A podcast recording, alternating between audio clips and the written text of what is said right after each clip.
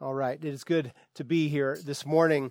I had a great time last weekend preaching at Spring Hills, and I, on Monday, watched our service here and uh, watched Pastor Brett and uh, those that led worship and heard you all. And um, it sounded like it was a good time for, for Soma and with Pastor Brett being here. And so, again, just so thankful. Someone was asking me before the service if uh, I've done a lot of these like pulpit swaps. And actually, um, thinking about it, I know we did one maybe 10 years ago with Refuge, where I preached for them on a Sunday, and, and, at the time, Pastor Char preached for Soma. So, not too many actual swapping on the same weekend kind of a thing, but it was a lot of fun. Uh, so, I'm thankful for him, and uh, but am, am glad to be back. So, in case you didn't know, they have four services. So, I preached Saturday night and then three on Sunday. And so um, I kept teasing that Brett probably went and played some golf early Sunday morning before he came out here, although I don't think he did, but that was kind of the joke uh, that we were talking about. Um, but it's good, and I'm, I'm glad to be here. Um, little couple of housekeeping things.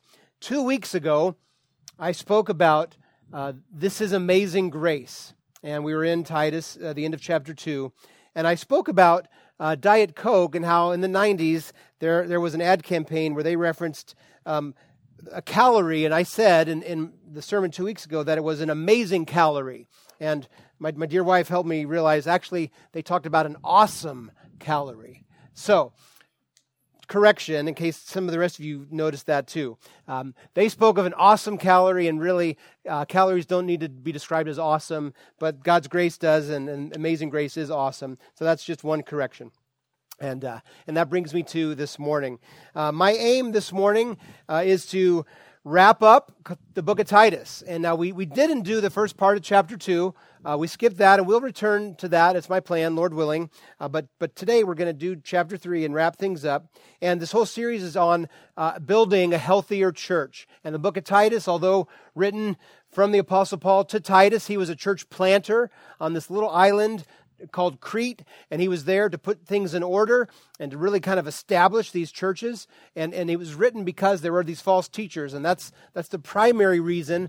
But in dealing with false teachers, it really helps just establish, not only for the churches on Crete, but now, some 2,000 years, what a healthy church looks like. And so, as we look at chapter 3, we are going to note responsibilities of a healthy church. So, if you're taking notes, whether uh, literally with a pen or uh, just sort of mentally. That's what we're going to do. We're going to see three things, three responsibilities of a healthy church. And then I've got sort of a fourth thing that I'm going to add on to as well, not from Titus, but just to kind of uh, share some things happening here at Soma. Okay, so that's where we're going this morning. So let me tell you those responsibilities, and then we'll work back through. We're going to see first off that we are to remember our obligations. We're going to learn and see that we are to remember our obligations. Then, number two, a healthy church responsibility is to recall the gospel's transformation. To recall the gospel's transformation. And then, third, we must refrain from foolish controversies. Refrain from foolish controversies. So we must remember our obligation, recall the gospel's transformation, and refrain from foolish controversies. So, with that, if you have a Bible, please open to Titus 3, beginning at verse 1. And I'm going to read the whole chapter, verses 1 to 15, as we get started this morning.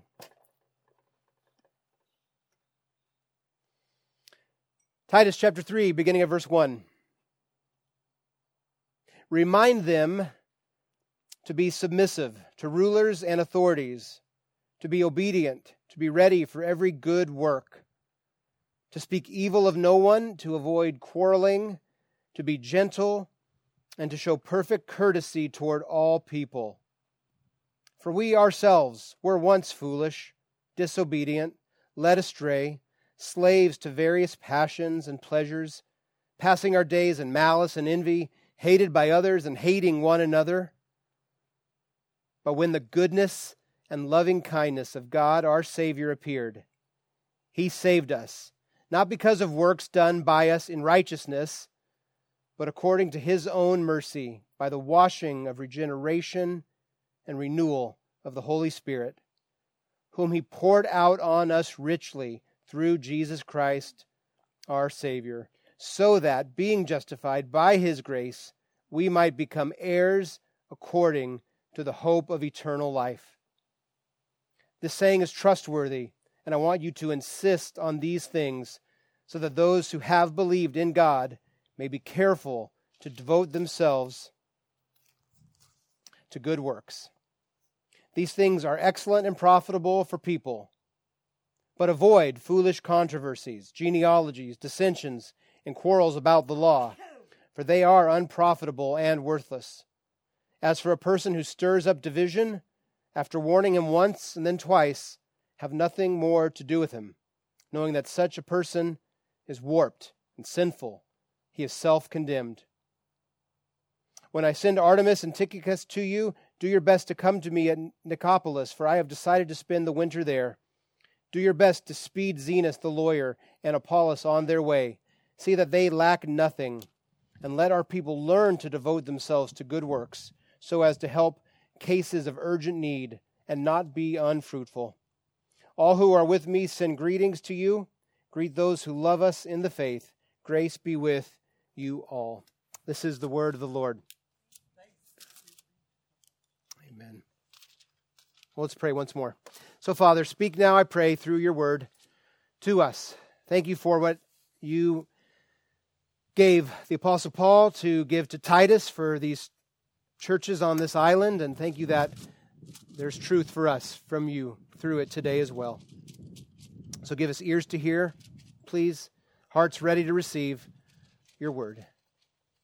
Speak, O Lord, and build your church by your truth. Make us a healthy church that responds to these responsibilities. I pray in Jesus' name. Amen.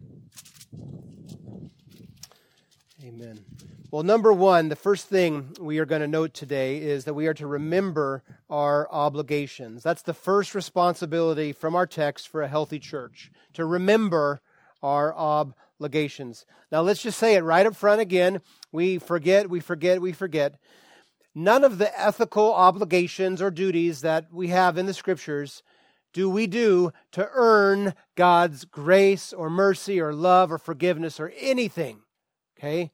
We have to fight that over and over again. And every other religion on the uh, face of the, planet is seeking to do something to gain some deity's approval. But biblical Christianity says that it's done because of the Lord Jesus, his perfect life and his work, he transforms us, and then in response, we do have what we see here an ethical list of responsibilities or obligations. And again, these are all responses responses to the gospel, to that amazing and awesome gospel. And it's stuff and truth that God calls us to. Now, we noticed back a few weeks ago when we started Titus that one of the problems some people have is to sort of um, kind of try to separate belief and behavior or, or faith and practice or gospel and good works. And there's no need to separate those things out. Again, we don't do those things to earn, but because of what God has done, it flows out of our our lives. And it appears that that's part of the problem with these false teachers. They they waxed eloquently about what they taught, but their life didn't match anything. But for the believer in Jesus, there's no separation, at least biblically, there ought not to be, between belief and behavior, faith, practice, gospel, and good works. In fact, we're told three different times just in chapter 3 today about being devoted and to pursuing good works. But again, all in response to that gospel, okay? So with that reminder, read uh, and look down with me again. I'm going to read verses 1 and 2 and then jump to 13 and 14. So, verses 1 and 2 remind them. He's saying, Titus, the Apostle Paul, remind them, the church, remind the believers, the sons and daughters of the family, remind them. This isn't for the outsiders, the unbelievers, but for the church. Remind them to be submissive to rulers and authorities, to be obedient, to be ready for every good work, to speak evil of no one, to avoid quarreling to be gentle, and to show perfect courtesy toward all people. Verse 13 Do your best to send, to speed, excuse me, Zenas the lawyer and Apollos on their way. See that they lack nothing, and let our people learn to devote themselves to good works so as to help cases of urgent need and not be unfruitful. So, again, the Apostle Paul here is providing, again, a list of sorts of what it looks like for them to be concerned with, these obligations. And Paul's not being exhaustive, but here's a list of things. And most scholars point out that probably this list here in chapter 3 is directed toward those outside the church. In fact, chapter 2, the beginning verses, which we will return to, uh, Lord willing, uh, those are about obligations within the church. What, what it looks like to be inside the church family and what responsibilities are. This appears to be about responsible uh, Christian life, gospel living, we could call it, to those outside of the church. The effect that the gospel has and how it shapes how we live. So notice, he says, firstly, that uh, you're to be submissive to rulers and authorities and, and to be obedient.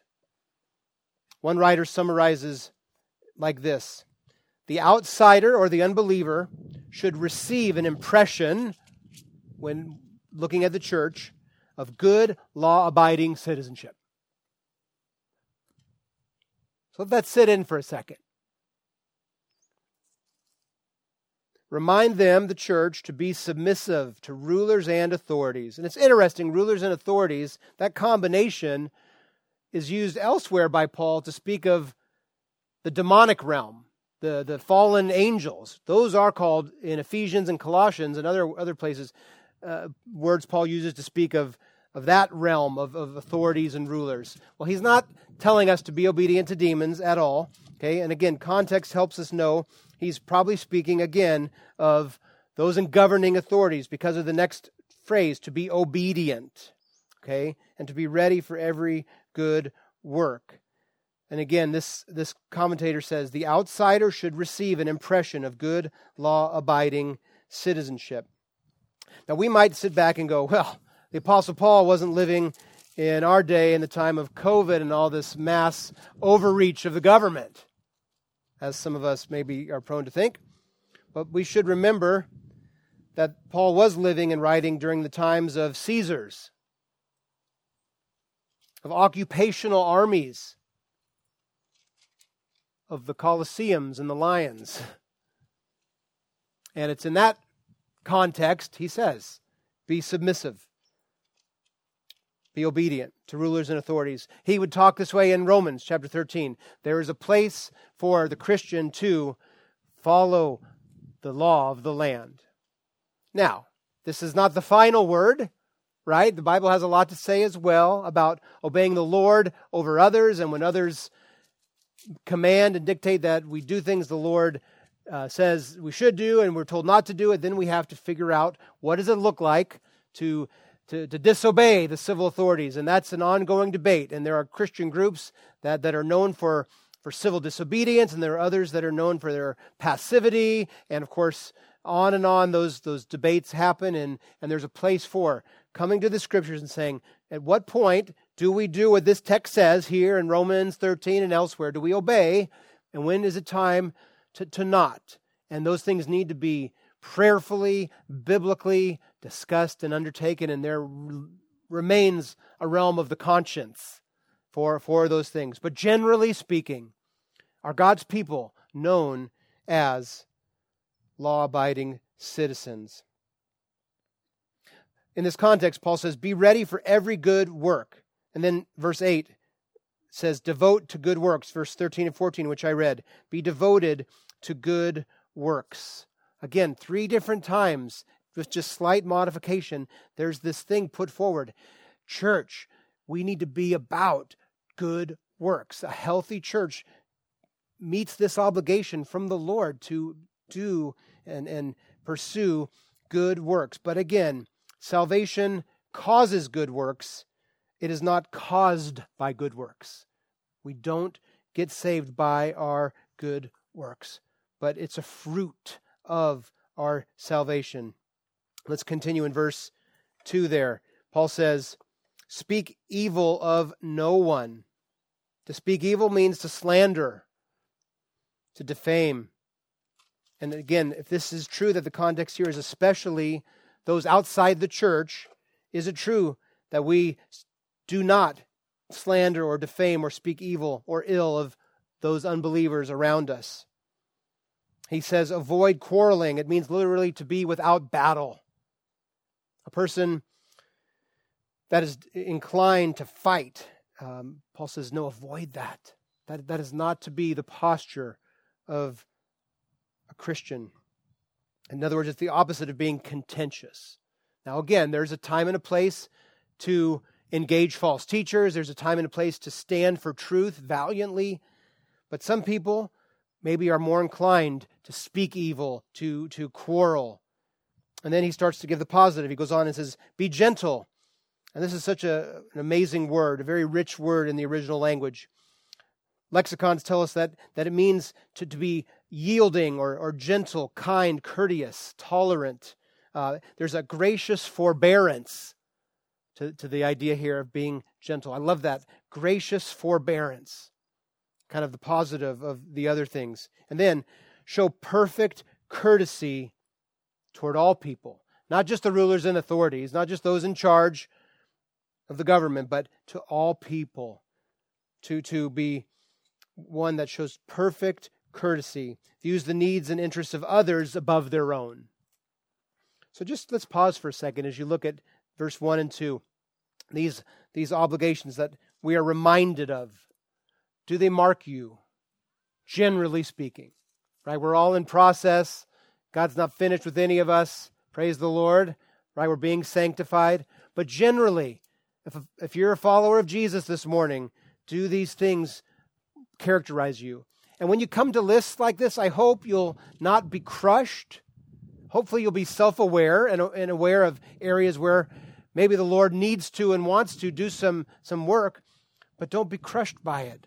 The Lord is not done with you. Those whom He has saved, He is sanctifying and He is working these things out. And these ethical lists are not meant for us to say, all right, when I go home today, I'm going to pull my straps up on my boots and I'm going to try really hard to show perfect courtesy toward all people. Please don't approach it that way. I don't believe the Lord would want you to. I do believe He'd want you to say, Lord, you've been gracious and you've changed me and you've called me to this kind of good work, these obligations. So please produce this in me. And as Paul says in Philippians 2, we are to work out our salvation with fear and trembling because he's already at work in us. So he's doing this so we learn to cooperate with him. And, and it is good to evaluate maybe, Lord, this one in particular I'm having a struggle with, or maybe this one. But don't let, let this crush you. Go to the Lord, and, and his grace abounds for us. So, is the evidence of the gospel in your life in these ways? In, in this list of obligations? God is reminding us through this list, and again, it's not exhaustive, but these are good ones that one of our responsibilities in a healthy church is to remember our obligations. Okay? So that's number one, remember our obligations. Number two, though, verses 3 to 8, we are to recall the gospel's transformation. Did you notice, by the way, remember, recall, like three R's, trying to help us hang on to these things. Synonym finders are wonderful tools. I love a thesaurus. All right. Number two, we recall the gospel's transformation. Verses 3 to 8. This is the second responsibility of a healthy church to recall, to recall the gospel's transformation. I'm going to reread 3 through 8 in its entirety. And, and this is so good. I mean, these verses, this, this is it. This is the heartbeat of Christianity. For we ourselves, were once foolish, disobedient, led astray, slaves to various passions and pleasures, passing our days in malice and envy, hated by others, hating one another. But when the goodness and loving kindness of God our Savior appeared, He saved us, not because of works done by us in righteousness, but according to his own mercy, by the washing of regeneration and renewal of the Holy Spirit, whom he poured out on us richly through Jesus Christ our Savior, so that being justified by his grace, we might become heirs according to the hope of eternal life. The saying is trustworthy, and I want you to insist on these things so that those who have believed in God may be careful to devote themselves to good works. These things are excellent and profitable for people. Boy, if we could have in one place a summary of the gospel's transformation, it's right there. And in putting it right there, the Apostle Paul is telling Titus to tell them, and God is now telling us, recall that. Recall the gospel's transformation. And he begins with the testimonies. I was thinking again about two weeks ago in the pool when we heard Mary Blakely and we heard Luther and we heard Cora share their own testimony. We heard them talk about when they were foolish and disobedient and led astray. Well, not quite. They're young enough. Hopefully, they haven't done too much of that. I saw a chuckle by one of those three. Thank you. But as we talked about, that's, that's the place of all of us. And it's interesting, this list here. Paul's writing to Titus, who's, who's communicating to these Cretans that are always liars, filthy gluttons. I still just continue to enjoy talking about the Cretans myself. So he's being speaking with some hyperbole, some, but it's true. It's maybe while the three that were baptized have had the blessing of growing up in a Christian home, maybe some of you didn't, and maybe some of you came to know the Lord Jesus later in life, and maybe you hear this and you think of your own story. You can remember when you were foolish, when you were disobedient, when you were led astray, and you were a slave to various passions and pleasures. Maybe you passed your day in malice and envy. Maybe you were hated by others, and maybe you were hating others yourself. The point is, recall not only the fact that the gospel appeared, but, but it's good to remember what's true of every person. I spoke about this last week at Spring Hills out of Colossians. We, we are all, we come into this world spiritually alienated from God, or another way to say that is spiritually dead, or another way to say that is biblically sinners as cute as we are, made in the image of God, and valuable as image bearers, we, we are alienated from God and in need of what Paul says here in verse 4. We are in need of the goodness and loving kindness of God to appear. And it did at a point in time. Remember that. The gospel is not good advice, the gospel is good news. That's what the word means. And good news by definition, has happened. It happened.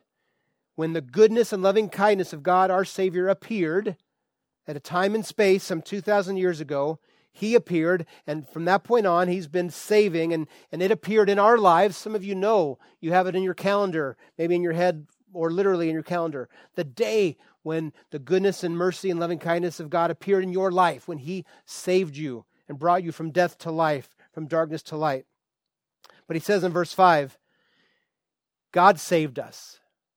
I used to try to ask my kids that all the time. Who's, how did you become a Christian? Well, I, well, I prayed, well, you, you did in response, but who saved you? And, and, and it's God. He saved us. Not because of works done in righteousness, that is, not because of works done where, where we are trying to achieve through obeying God to, to earn a righteousness, because that's not how we are saved. And this is what the Apostle Paul speaks of, especially in the book of Romans. No, we are saved by the mercy of God. It's rooted in God's mercy, not our doing or our effort. In His mercy, He saved us. And he goes on to say, by the washing of regeneration and renewal of the Holy Spirit. Washing of regeneration, that is language of John chapter 3. That is language of being born again, rebirth, regeneration. It's the same idea. The Holy Spirit had to do that, had to cause us to be born again. And not only did the Holy Spirit cause us to be born again, to experience rebirth, but now He is renewing us. As Paul says in Romans 12, 2, we're to be renewed by the transforming of our mind. And so we are being renewed. We are being sanctified. And it's the work of the Holy Spirit. And notice as well the Trinitarian focus in here. If you look at verses 5 and 6, we get the threefold activity of God. In verse 5, speaking of God the Father, He saved us, not because of works done by us in righteousness, but according to His mercy, by the washing of regeneration and renewal of the Spirit, whom He poured out on us. That is, God poured out the Spirit on us, and probably this is language of Pentecost. The Holy Spirit was in a big way poured out on the day of Pentecost. But God the Father poured out the Spirit on us richly through Jesus Christ our Savior. God the Father at work in our salvation, the Holy Spirit at work in our salvation, of course, the Lord Jesus at work in our salvation. And all that, verse 7, so that, all this was done, so that we being justified, that, that forensic declaration that we are right with God, that, that imputation of his righteousness, those big theological words that speak of the one as Paul says in 2 Corinthians 5:21, the one who knew no sin, Jesus, was made to know sin, our sin, so that we might be justified and be the righteousness of God, that imputing of an alien or foreign righteousness. Kids, did you know that? The Bible talks about aliens, not flying around aliens, but an outside alien. That's what alien means. It's foreign, outside. God, God took this righteousness that we don't have and he imputed it to us. Amazing, great exchange. Now, parents, if your kids go home and ask about aliens, I'm sorry.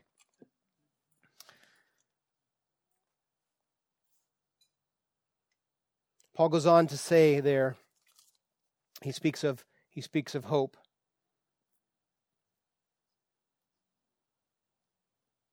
whom he poured out, verse 6, on us richly through Jesus Christ our Savior.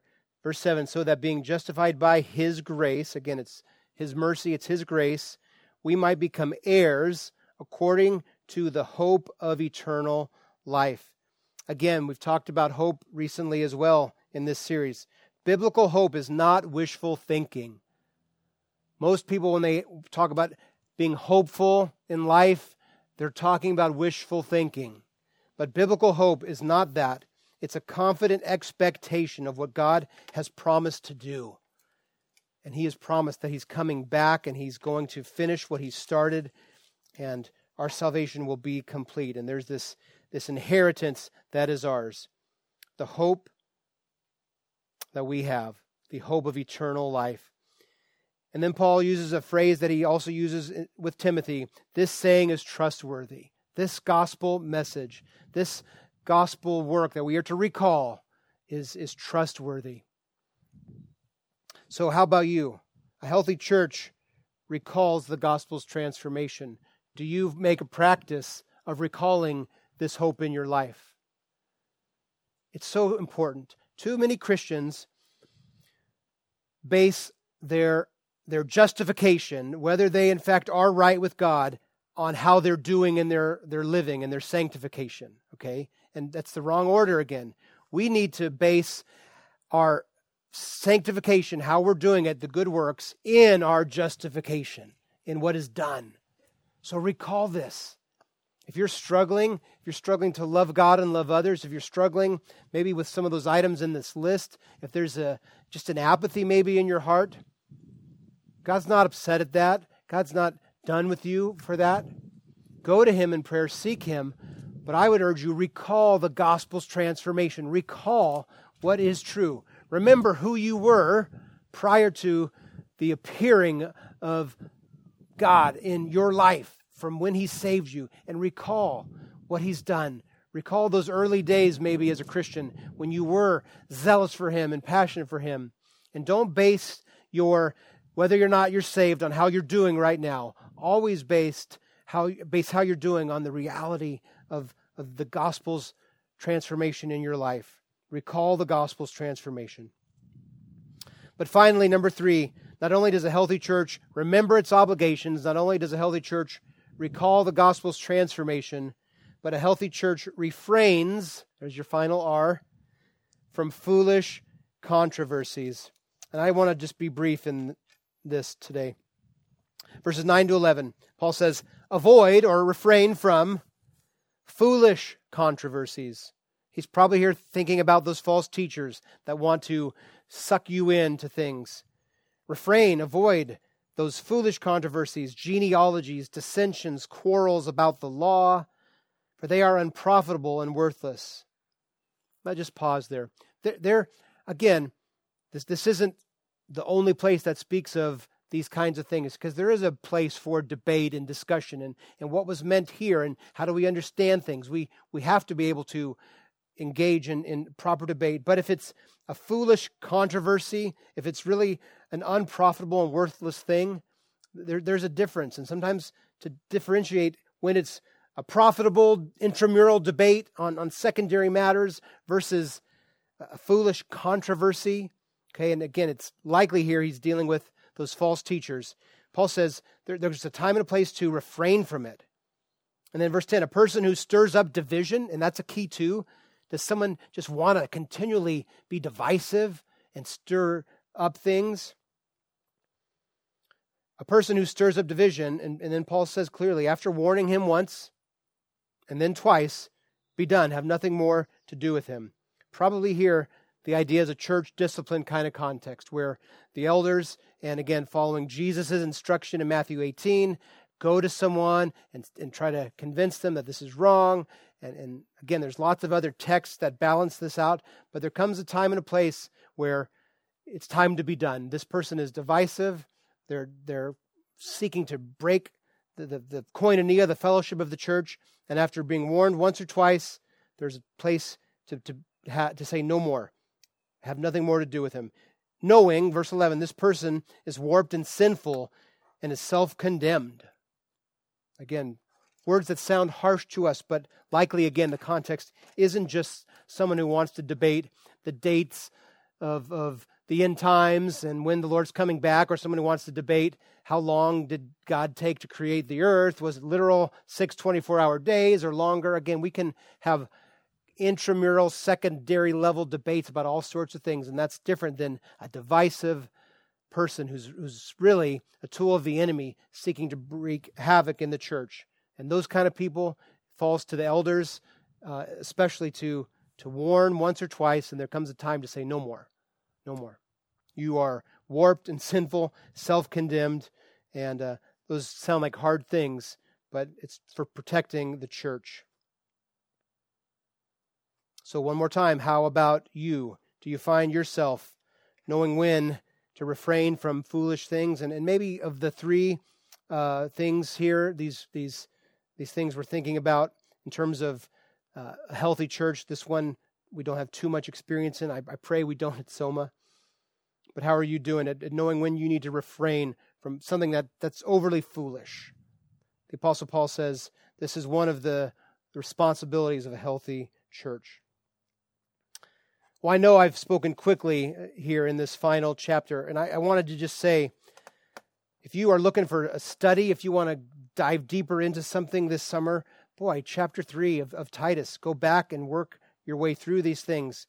And, and our own Jan Wells, who's written inductive studies, she's written one on Titus. You could talk to her about getting one of those possibly and, and just slowing down and working through this, this, final, this final word that the apostle gives to, to Titus. Well, I said at the outset that my aim today was to go through this final chapter and, and hit this and then I had one other thing I wanted to do. And, and really, just for a few moments, I kind of want to speak um, less from, from the scriptures and more just to you about my forthcoming sabbatical. So I announced several months ago that this summer I would be getting to have a sabbatical. And uh, some of you have been asking me recently. In fact, someone thought maybe it started last week with Pastor Brett being here, and it hasn't. Uh, I'm, I'm here one more Sunday uh, with you, two more weeks total. But uh, on June 27, that'll be my first Sunday on my sabbatical. And so let me just tell you some of the details. And in fact, if you have some questions, I'd love to answer them. Maybe not uh, right here today in, in the, the big gathering on, on the camera or on the mic, but I'd love to answer questions. But hopefully, some things I can just sort of talk to you about briefly. So, yes, beginning June 27 and, and for 10 weeks, so basically all of July and August, uh, you won't see me uh, here on Sundays. Uh, you might see me out and about. I don't plan to hide from anyone, uh, but, but I won't be uh, joining Soma for our, our gathering. And so let me just talk about that a little bit. I've never had a sabbatical. Um, we do have it written into our church bylaws and constitution that uh, the paid vocational elder, pastor elder, which happens to be me, is supposed to have one every seven years. Well, we didn't do it six years ago. I don't think I remembered six years ago. And then I did remember a few years ago, but what began to happen a few years ago were all these crazy things we've all been experiencing, be them wildfires and um, hiring a worship director, and then a pandemic, and then a worship director leaving. Anyway, so it's just kind of not been the time. But, but this summer seems now to be an occasion where it is time uh, to have this. And the, the focus is, is not, I want you to hear me, is not, uh, I've, I've got like problems in my life or my marriage or I'm burning out and I got to go away for 10 weeks, okay? There's not anything going on like that. Uh, the focus is uh, one of renewal and rest. And that's really the idea behind having a sabbatical uh, opportunity built into uh, the structure of, of the church so that I don't get to a place where I have, you know, burnout coming or looming or, you know, marriage unraveling or, or things like that. I mean, you know, my marriage is perfect because Kristen and I are perfect. Thank you for laughing. Of course, it's it's not perfect. There's not a perfect marriage, but it's good. It's healthy, and, and so on. This also is not about me looking to go somewhere else. I, I, I have no desire to pastor anywhere else. I, am not using this time to update my resume or do any of that. Uh, this is about me getting some renewal and some rest uh, for for these 10 weeks so that I can return in September, September 5th, and uh, continue, Lord willing, to shepherd uh, you under the Lord Jesus, the, the true shepherd, the good shepherd, uh, as an under shepherd, along with our, our non vocational elders as well. So, again, I'm, I'm not on the verge of some, some gross thing in my life, and I'm not uh, on the verge of leaving. Uh, no intentions like that at all. Again, it's it's about rest and renewal. But on that note, uh, I also long, and I've been praying for this, that it's a time of rest and renewal for the whole church. Uh, as I read about sabbatical and talk to other pastors who have been on sabbatical, they've said that ideally, ideally, the whole church experiences a time of renewal uh, during the sabbatical. But that's kind of weird to think about. How? How does that happen to you? And one of the things we're still working on the, the nitty gritties of this, but even even today, standing under the pop up and the sound system and all the work the five musicians put in and the early crew that got here about 745 that's a lot of work for a lot of volunteers who have been gracious to do it but it struck me just this past week that maybe maybe one of the ways that the church as a whole gets some rest and renewal over the 10 weeks I'm gone is not to have to do all this and that since we're outside under this redwood tree grove, kind of like, you know, church at the beach ish, you know, campfire format ish kind of thing. Maybe that becomes part of the renewal is we really simplify our gathering. And, and we'll have a speaker for the people that are going to preach and whoever's going to be doing the music. I mean, guitars that we use uh, are amplified naturally, okay, with the big hole in the wood, and even our piano has speakers built into it. And so maybe we, we refrain from uh, the tech, and even thinking about the way the Grove is situated, maybe one of the things is to get everyone a little bit closer. Hopefully, we are all more and more comfortable as this year has gone by with the pandemic, for the most part, behind in terms of people's comfort outside and vaccine and all of that. And maybe we can pull in to this center area. And again, the different people that are scheduled to come and preach will preach and still do that. And I was thinking about Acts chapter 2. Think about the early church. They were not devoted to live streams and podcasts and hooking up fancy sound systems and wireless microphones and whatever else. They were devoted to the apostles' teaching. So, the Word of God. They were devoted to the fellowship, the, the connection, family life of the church, to the breaking of bread. And, and those that are preaching on the first Sundays of July and August will uh, administer the Lord's Supper, but also meals together still, and we have some of those planned. The, the breaking of bread, the, the being together, and the prayers. And I think all that can be done without all of the fancy equipment. So that's kind of what I find might be, in fact, a big part of the renewal for, for all of you is to, to not have to hassle with who's signed up to do this and that. Plus, it's summer. Plus, after last summer, when all of us couldn't do anything and couldn't travel, hopefully more of you are going to get some vacations and some trips. So, with people ebbing and flowing in and out, it just seems like maybe that's that's what we, we get to do as a church on the 10 Sundays is have a simplified, a simplified outdoor gathering. So all that's going to get worked out of, over the next couple of weeks. One other thing, uh, people have asked, what, what will Paul be doing? And will the family be here on, on those Sundays? And so you, you won't see me on, on the Sundays. I've got a couple different trips planned. Again, my focus um, is renewal and rest. And then really a help, being a healthy church. And I plan to read and to really pour into what, what does it mean for, for me to be a healthy under shepherd and what will it mean for us to be a healthy church um, going forward. So, so I will I will have some time alone with just the Lord for Him to reveal my sin and and do His sanctifying renewal work uh, in me. So some time alone on kind of the front end and the tail end of it. Um, I will get some extended time with the family. We'll have vacation and things. Um, but I will be kind of just pursuing that renewal and rest uh, between the Lord and uh, and you'll see the family on Sundays that we aren't away on vacation, and uh, that's that's kind of big picture of what what it's going to look like. So some time away alone with the Lord, and then time with family, and just pursuing the things God's laid on my heart to pursue. I'm not writing a book, I'm anything like that. Just just see what the Lord reveals. And then after 10 Sundays, September 5, I'll be back. And there's great people planned uh, on the schedule to preach. Neil Brower, our superintendent, who's no stranger to Soma, uh, he's going to preach the first two Sundays. He just had a sabbatical as our superintendent, so he's rested and renewed, and he's uh, back, and he'll be sharing July 27 or June 27 and July 4. And then we've got a mix of our own Roger Farrell, Dwayne McFeeters, who will preach a few different times, and then a few other guest speakers. And we'll we'll publish that. We'll have the the schedule so you can know who's coming. And I hope you'll welcome those speakers and uh, engage with them. Some you'll know, some will be new. Uh, they're friends of mine, and uh, I, am I will look forward to catching up and hearing how how it was. And and I'm praying that it's a time of renewal for all of us. So I hope that answers a lot of questions. And again, if you have more, let's talk. I, there's no secrets. There's nothing that that can't be shared. But that's that's what's going to go on. So you'll see me one more Sunday, and we'll be wrapping things up over the next couple weeks before the sabbatical begins. All right. Would you join me in a word of prayer? But but stand, please.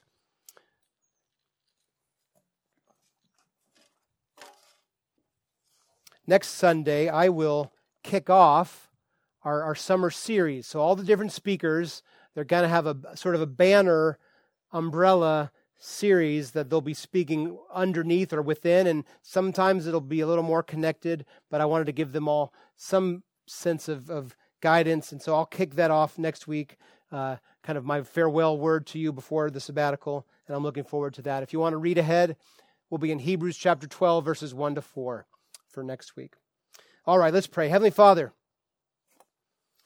as I prayed earlier, would you make us a healthy church?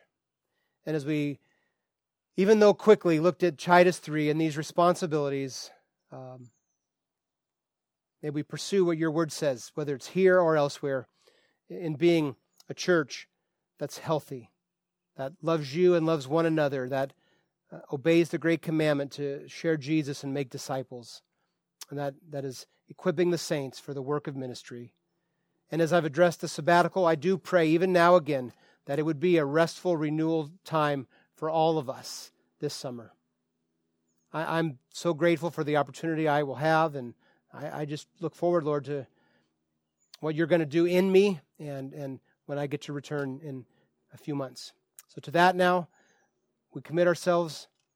We thank you for who you are, what you've done, and now, Father, do immeasurably more than we could ask or think in us and through us for your glory in this church. In Jesus' name, amen. The Lord bless you and keep you as you go this week. The Lord make his face shine upon you and be gracious to you. And may the Lord lift up his face and countenance on you and give you peace. You're dismissed.